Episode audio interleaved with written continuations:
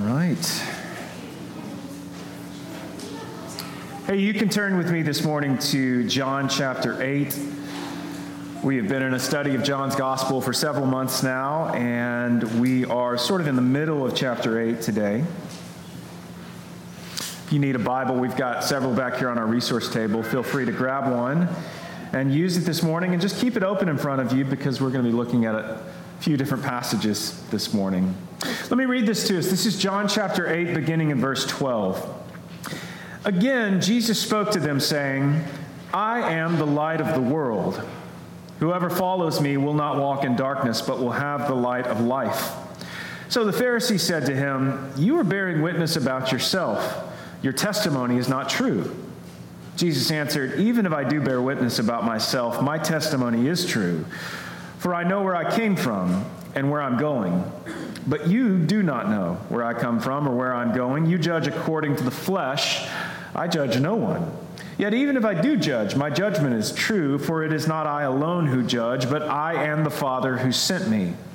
If your law, in your law it is written that the testimony of two people is true, I am the one who bears witness about myself, and the Father who sent me bears witness about me. They said to him, therefore, Where is your Father? Jesus answered, You know neither me nor my Father. If you knew me, you would know my Father also. These words he spoke in the treasury as he taught in the temple, but no one arrested him because his hour had not yet come. So he said to them again, I am going away, and you will seek me, and you will die in your sin. Where I'm going, you cannot come. The Jews said, Will he kill himself, since he says, Where I'm going, you cannot come? He said to them, You are from below, I am from above. You are of this world, I am not of this world. I told you that you would die in your sins, for unless you believe that I am He, you will die in your sins. So they said to him, Who are you? Jesus said to them, Just what I've been telling you from the beginning. I have much to say about you and much to judge, but he who sent me is true, and I declare to the world what I have heard from him.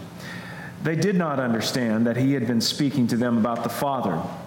So Jesus said to them, When you have lifted up the Son of Man, then you will know that I am he, and that I do nothing on my own authority, but speak just as the Father taught me. And he who sent me is with me. He has not left me alone, for I always do the things that are pleasing to him. As he was saying these things, many believed in him.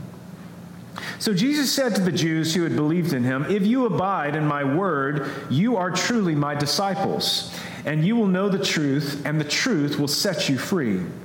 They answered him, We are offspring of Abraham and have never been enslaved to anyone. How is it that you say you will become free? Jesus answered them, Truly, truly, I say to you, everyone who practices sin is a slave to sin. The slave does not remain in the house forever, the son remains forever. So, if the son sets you free, you will be free indeed. This is the word of the Lord.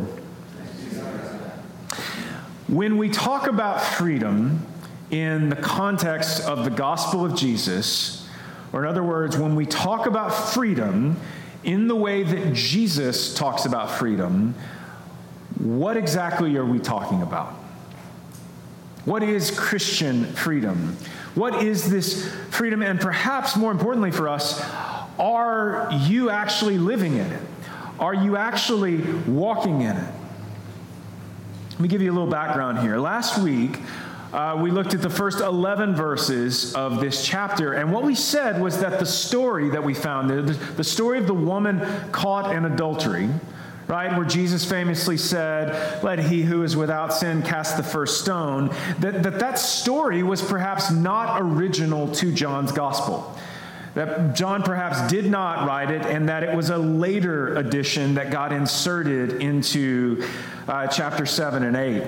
And, and, so, if that's news to you, or if that's surprising to you in some way, I'd really encourage you to go back and listen to last week's message.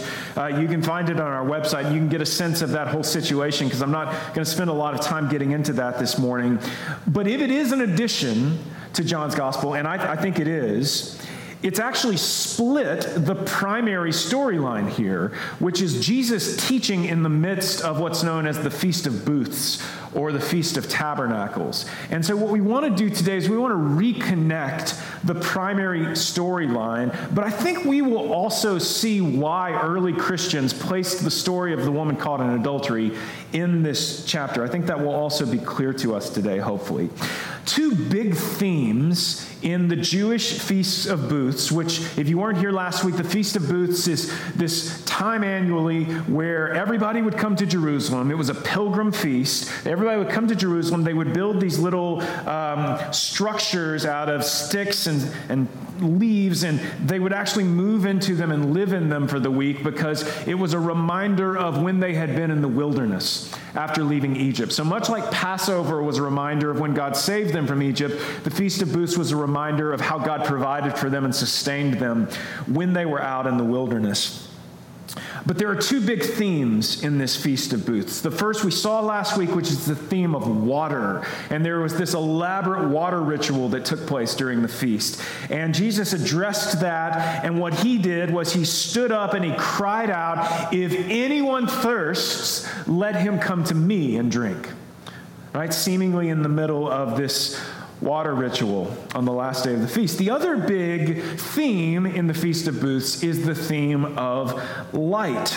Scholar Don Carson points out that in the evenings on the week of the Feast of Booths, there would be a lighting of four huge lamps in the temple, specifically in what was known as the court of women in the temple. And there would be this exuberant celebration that would take place, and, and men of piety, men of good works would dance through the night holding burning torches in their hands, singing songs and praises to God. This was a part of this annual feast. And so, with that image in mind, the image of in the evening, everybody dancing, holding torches, and, and sort of the temple being aglow in the middle of Jerusalem, up on the hill, up on Mount Zion, Jesus, just like he cried out about being water, let anyone who thirsts come to me and drink, he cries out, I am the light of the world.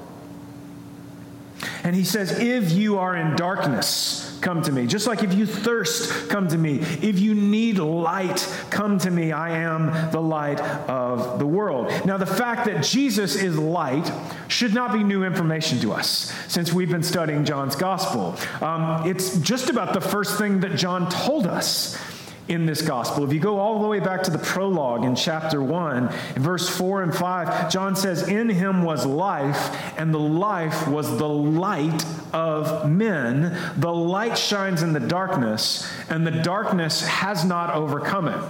And he continues in chapter 1 to build on that metaphor. So, in John's language, the life that Christ uh, or the life that is in Christ, or the life that Jesus has come to bring, is the light of men. So Jesus has come into the world bringing new life, and in order to find this new life, Jesus told Nicodemus, the Pharisee in chapter 3, that we have to look to him, we have to look to Jesus to find this new life, and, and we must be born again. Like we, we have to somehow leave this current life and enter into this new life through rebirth. And we do that, he said, by looking to Christ who is raised up. And this new life in Christ is a life that's different from the old because it exists in the light of truth rather than in the darkness.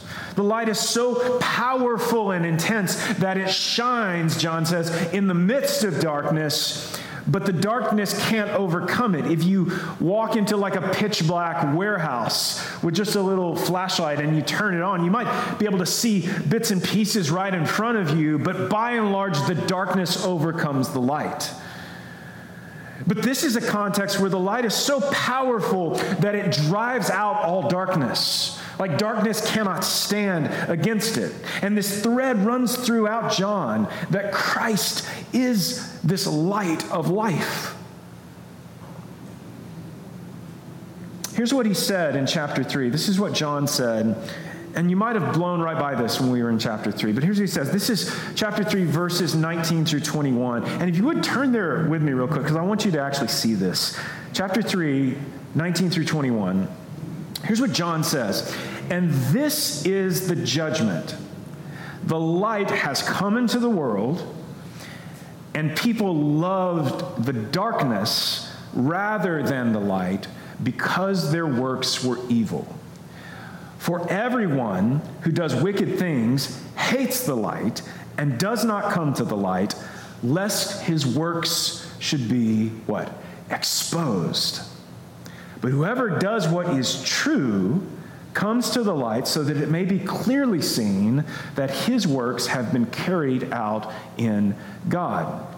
Now, that may seem like a forgettable passage to you here in John, especially because it comes right after John 3:16, right? And and the emphasis is always just on John 3:16, but man, there's so much stuff around John 3:16, so much wealth around it. Um, I actually think this is a central teaching for John in this gospel. What we just read, 19 through 21, I think it's a central teaching, um, and it's this: Jesus has come into the world as truth incarnate. Don't miss that. He doesn't just bring truth, He is truth.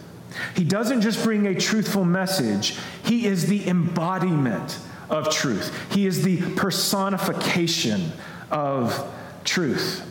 And the closer we get to Him, the more His truth exposes us or you could say the closer we get to him, the more his light reveals our darkness. Right? People hated the light because what they realized was that the light exposed them. Now, now scripture says that some people receive that illumination gladly. They receive the light of Christ gladly. They believe it, they want it. But most people do not. We are so invested in our sin, we not only don't see him as the truth, we don't even want to be around him lest our work should be exposed. I've been reading The Lord of the Rings recently. Any Lord of the Rings fans? Um, don't be shy, nerds. Um, uh, in the first book, The Fellowship of the Ring, uh, Tolkien gives us a little bit of a backstory on the character Gollum. And Gollum's like this, you know, wretched creature who is nothing but uh, deceptive and deceitful. But, but at one point in time, Gollum was actually a somewhat normal person named Smeagol. And then he found this ring and, and, the ring is sort of this object of darkness that appeals to a person's pride and a person's lust for power, and it lures people into like an addiction to it where they have to have the ring and they can't be away from it. It calls to them in a way. And so Gollum kills his friend in order to get the ring because he has to possess it and it becomes his what? His precious his precious. That's what he calls it. And here's what happens it changes him. like, not immediately, but slowly but surely, like his possession of it changes him over time. And one of the things that he begins to notice is he can't be out in the sunlight anymore. Like it's like the sun hurts him. And, and, so he goes into the mountains and then he goes down into a cave and then he goes deeper and deeper and deeper. And so he makes this like literal and metaphorical descent. And this is exactly what John's talking about, but it isn't a ring he's talking about. He's talking about our own sin. Verse 20, we read, For everyone who does wicked things hates the light and does not come to the light, lest his works should be exposed. So again, look back at verse 12 of our text, chapter 8, verse 12. Again, Jesus spoke to them, saying, I am the light of the world. Whoever follows me will not walk in darkness, but will have the light of life. Again, just like the prologue, light and life are connected here. If you want the light of true life, Jesus is the way. Following him is the way. The light shines the way out of darkness into real life. Does it mean that the people that Jesus is talking to don't have life? Well, no, that's not what it means. The metaphor, though, is that the life that they have is nothing compared to the life that Christ is offering. Because only his life is rooted in truth. Does that make sense? Back to the ring. Does Gollum have life in the story? Well, yeah, he's alive, but his life is miserable compared to what it could have been without the ring. But he's so addicted to the ring that he doesn't see what he has become. If you've ever walked with somebody, or if you've ever been someone in the pit of addiction, you know what I'm talking about here. There is life, but it's not full, it's not flourishing. And if the addiction were gone, it would be like they were a completely different person. Like it's changed them. Now, now here's the point. That's exactly, church, what is going on inside each and every person outside of Christ. Scripture says you are a slave to sin. You are powerless against it. It is your master, and part of its mastery over you is revealed in its deception of you in that it can have full control over you, and yet you might not be able to name it or see it. Jesus goes into this long exchange with the Jews about his authority and his validity and his identity and why his teaching is trustworthy in verses 13 through 29. And I'm not going to unpack all of that this morning, but I do want you to look at verse 23 and 24. He said to them, you are from below, I am from above. You are of this world, I am not of this world. I told you that you will die in your sins, for unless you believe that I am He, you will die in your sins. So this boggles their minds when he says this, his hearers. But Jesus is actually speaking very clearly right here. He's not being obtuse. He is not being metaphorical. He is not of this world. He is from above, as it were. Back in chapter 3, he said that he had descended from heaven or from the heavens, and that once again he would ascend to where he had come from. He has come here with purpose, and the purpose is to save sinners from themselves. I have not come to condemn the world, but so that the world might be saved. Back to the idea of addiction, this is like an intervention. You might even call it a divine intervention. But what is an intervention? If you're a person with an addiction, an intervention is when another person or a group of people in your life say, We love you too much to just sit back and watch you do this to yourself. And we're no longer going to act like everything is just okay. So, in order to intervene, like the status quo has to be upset. Like there has to be some moment where, like, we step in and we behave differently in relationship to this person who's struggling with addiction. You could say light has to be shown onto the darkness of the situation. But how do people with addiction often respond to intervention? Right? What do they do? I mean, so often they get angry, don't they? Like, like it's somewhat rare that a person who's truly deep in addiction, when an intervention happens, says, you know what, you guys are right, I'm wrong. Let me get some help. More often than not, they get angry, they argue, they try to reason, they lash out, they deny anything's wrong, they try to gaslight everyone, they say that those who are intervening are really the ones who have the problem, you know, that kind of stuff. So, in other words, they love the darkness more than they love the light. What better place and time for Jesus to stage an intervention than at the Feast of Booths? The time when all these people who are living in darkness are lighting torches and dancing and, and singing praises to God, seemingly as if nothing is wrong? And yet Jesus says, unless you believe that I am He, you will die in your sins. Something is very wrong in the middle of all of this. So, what is this freedom that Jesus is offering to his hearers? It's freedom from sin. It's freedom from the thing that is enslaving them. And listen, sin is not just the stuff that you do, it's also what you don't do. Right? There are sins of commission like where I do things I shouldn't do. And then there are sins of omission, where I don't do what I should do.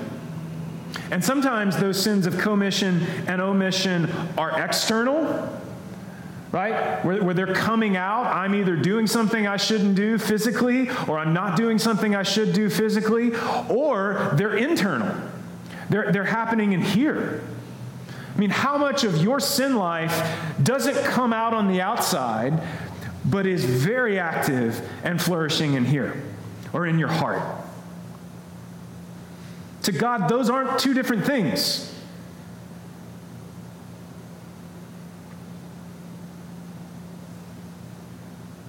But it's not just you, and it's not just me. This is what's going on for everybody, Scripture teaches. It's true of us all. It's not just people either. The earth itself is suffering from the effects of sin. The, the animal world is suffering from the effects of sin. And it's so pervasive that it's like invisible to us sometimes. But Jesus says this pervasive, all encompassing thing that you are often oblivious to is the thing I've come to rescue you from. And, and, the way that I rescue you from it is by speaking truth and shining light on its reality. You know, it's tempting sometimes to say that sin is like the Matrix in the movie. You know, it's like everybody's living in the Matrix, but nobody knows it. Like it's, it's like this invisible thing that everybody's oblivious to, this, this underlying reality that's invisible to everyone who's living in it. Except when you really step back, like sin is far more visible, isn't it? We've just gotten used to it. It's become normal. But just read the paper. Does anybody read the paper? Watch the news, right? People are suffering, war is raging, politicians are lying, whole regions are on fire or flooding, people are dying. But it's not just at large, it's in my own neighborhood. Bullets have been flying recently. People's possessions are being stolen by other people. People are desperate. Marriages are floundering. Addictions are rampant. But it's not just in my neighborhood. Oh, it's also in my home where we struggle to get along, where pride comes out, where envy comes out, where jealousy comes out. Oh, and it's not just in my home, it's also inside of me. The problems of our world do not originate outside of human existence. They largely originate inside of human existence. And it reminds me of the famous line from the uh, English Catholic writer G.K. Chesterton. The, the London Times in 1910 uh, ran like a, a question to its readers. They wanted readers to write in and respond. And the question was just, what's wrong with the world right now? And G.K. Chesterton famously wrote this very short letter in which he said, Dear Sir, I am yours, G.K. Chesterton. What's wrong with the world right now? Me and you. So Jesus has this exchange with the Jews, and John tells us that many who were listening believed in Christ. And so then Jesus turns his attention to them. Look at verse 31.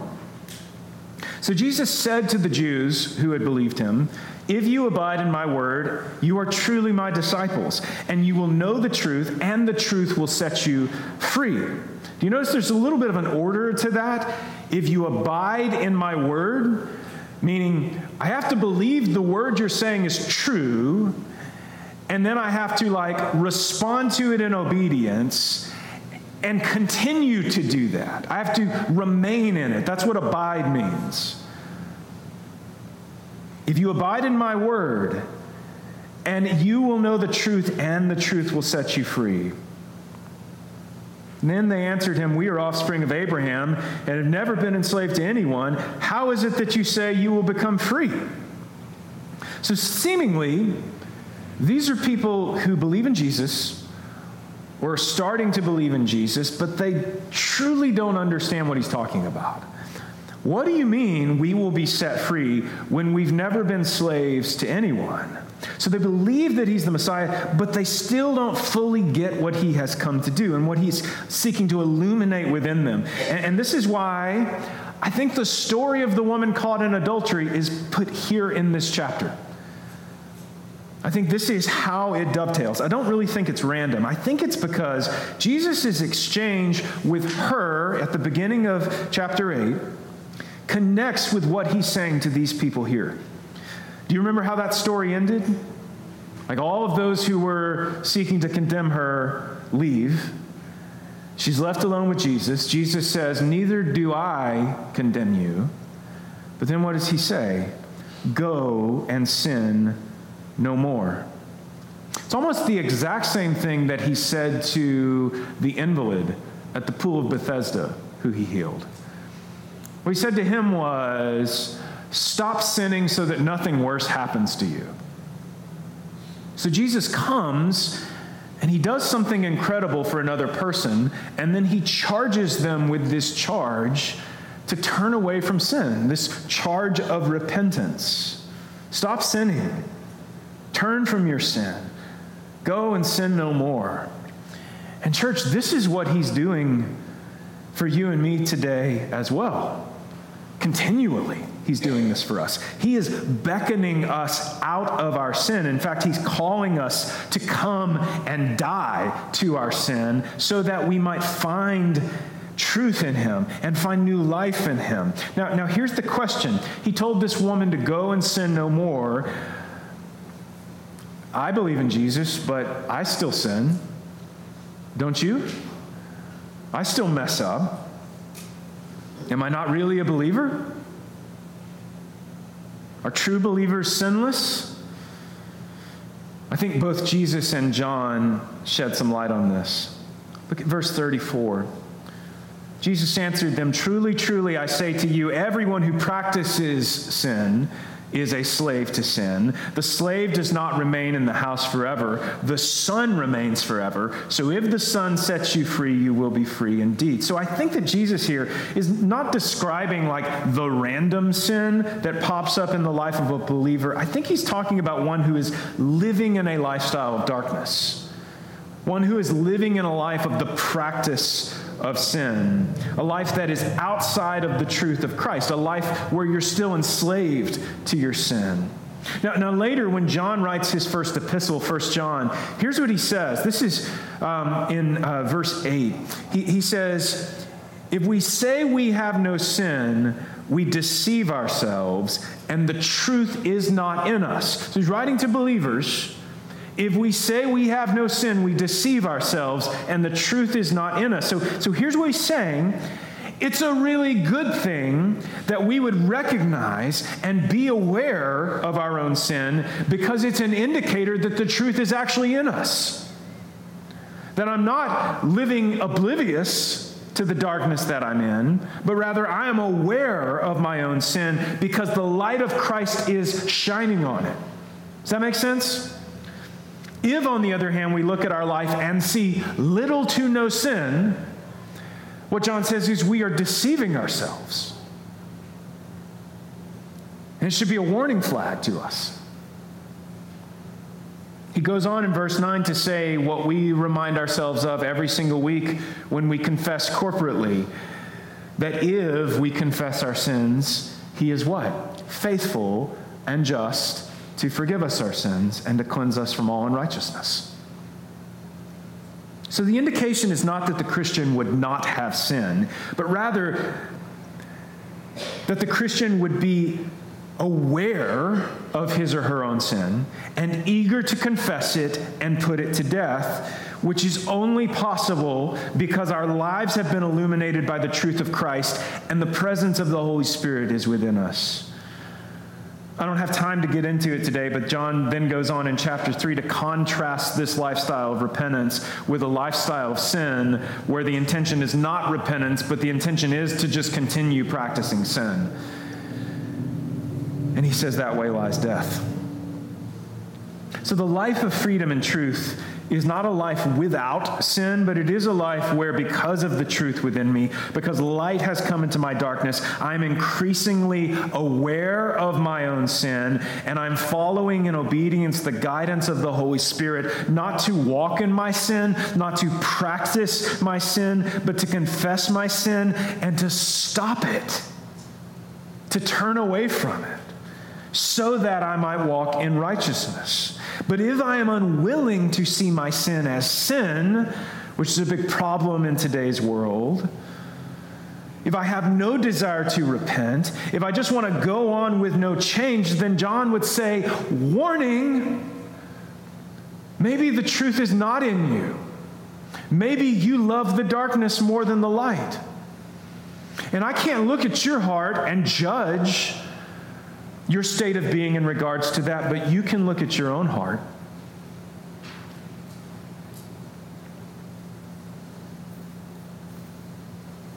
What is it that the Lord is calling you to put down? But you don't want to. I, am convinced that, there, that what I'm saying is true, that the, the further we get into this Christ life, the more we follow him in our lives, the more we become aware of our own sin. That it's not actually something that dissipates for us over time, it's actually something that grows for us because we become in Christian maturity more aware of how deep those roots actually go. It's not just the stuff that was presenting in the beginning, that it keeps getting deeper and deeper. What is the Lord calling you to put down, but you don't want to? You love it more than you love Him, but you feel the tension within yourself. In the sixth century, the church began to develop the idea that there are so called uh, seven deadly sins. I'm sure you've heard this language before. Uh, this is not something that's necessarily explicitly stated in Scripture, even though all these things are held up as sin in Scripture. The reality that all is, is that all sin outside of Christ is deadly, not just seven certain sins. And really, what the church was getting at with these was sort of a, a desire to create categories for sin. And I think what we'll find is that pretty much anything you can think of falls into these categories um, pride, greed, or sometimes you'll see it rendered as covetousness, lust, envy, gluttony, anger, sloth. So these might be helpful to us as categories, but the church also saw seven virtues, virtues that correspond with each of these sin categories and are the counter to them. What do I do if I'm struggling in one of these categories? Well, rather than practicing the sin, I want to repent of that sin. I want to confess it, and then I want to seek to do the opposite. So if I'm struggling with pride, I want to seek to walk in humility, right? Like if I'm struggling with greed, I want to seek to live out of a place of charity and generosity. Like if I'm struggling with lust, I want to pursue a life of true chastity and fidelity. I want to pursue gratitude, gratefulness instead of something like envy. I want temperance, which means like a- abstinence or fasting. I want to pursue temperance instead of gluttony. And gluttony, by the way, for the church didn't just relate to eating too much food, it also related to things like drunkenness or just materialism as well. I just need more, more, more, more, more. Like I can't get enough. I want to practice abstinence or fasting. I want my life to be marked by patience instead of anger or rage or wrath. I want to pursue diligence instead of slothfulness. Slothfulness largely being about those sins of omission. Like I know what I should do, but I'm just not doing it. I'm just lazy. Hmm. Humility generosity, chastity, gratefulness, temperance, patience, diligence, it just sounds a lot like Jesus to me. Not only does the light of Christ illuminate our sin, in truth, it points the way to new life, and Christ Himself is our example of how to be in this new life. His life gives us the example of what this new life is all about. So when we are tempted, we look to our Savior not only to expose our sin, but also to show us the way out through his life. What is he calling you out of today? Let me tell you this whatever it is for you, I really believe it begins with confession. And yes, confession to God, but also confession to another person. Um, that is a lost art in the church. And I think it's vitally important. And for the longest time, it's something that people did with their pastor. They would go sit down with their pastor and say, Here's what's going on for me. Not so that their pastor could say, Well, I forgive you, but so that he could remind them of what is true of the gospel and point them to the one who does forgive. And it could be in your life that that is something that needs to happen for you. And guys, I'm, I'm here for you. Justin is here for you. If you want to sit down with somebody and talk about what's going on in your life, that is part of the reason why we exist. I think it's critical. And so, with those things in mind this morning, let us go to Him in prayer. And I want to pray especially that His light would shine into the darkness that can be around us or could also be inside of us at times and it is seeking to illuminate and fully expose us so that those things might become a thing of the past, and so that we might walk more clearly and closely in the light of Christ and his likeness. Let us pray. Father, God, we give you praise for your word today, and we thank you for the example of Jesus that we see here in the pages of Scripture, that his life um, was lived as Taylor mentioned earlier, in front of us. That he, he didn't just come and die, that he came and he lived. And because of that, we see him. As the writer of Hebrews said, we see him who for a little while was made lower than the angels. We see his life and the example that he has laid before us. And I pray, Father, that as the light of his truth shines into our lives, God, that you would make us aware of the ways in which you have called us to change. And that we would not just be a people who see those things and press on in them, but rather that we would be a people who see them and desire to confess them and to move past them and to find healing in you.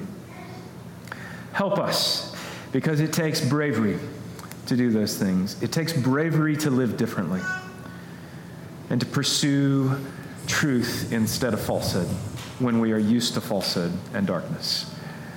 God, give us your grace and your courage. We ask this in the name of Jesus. Amen. Would you stand with us this morning and let us continue to worship him?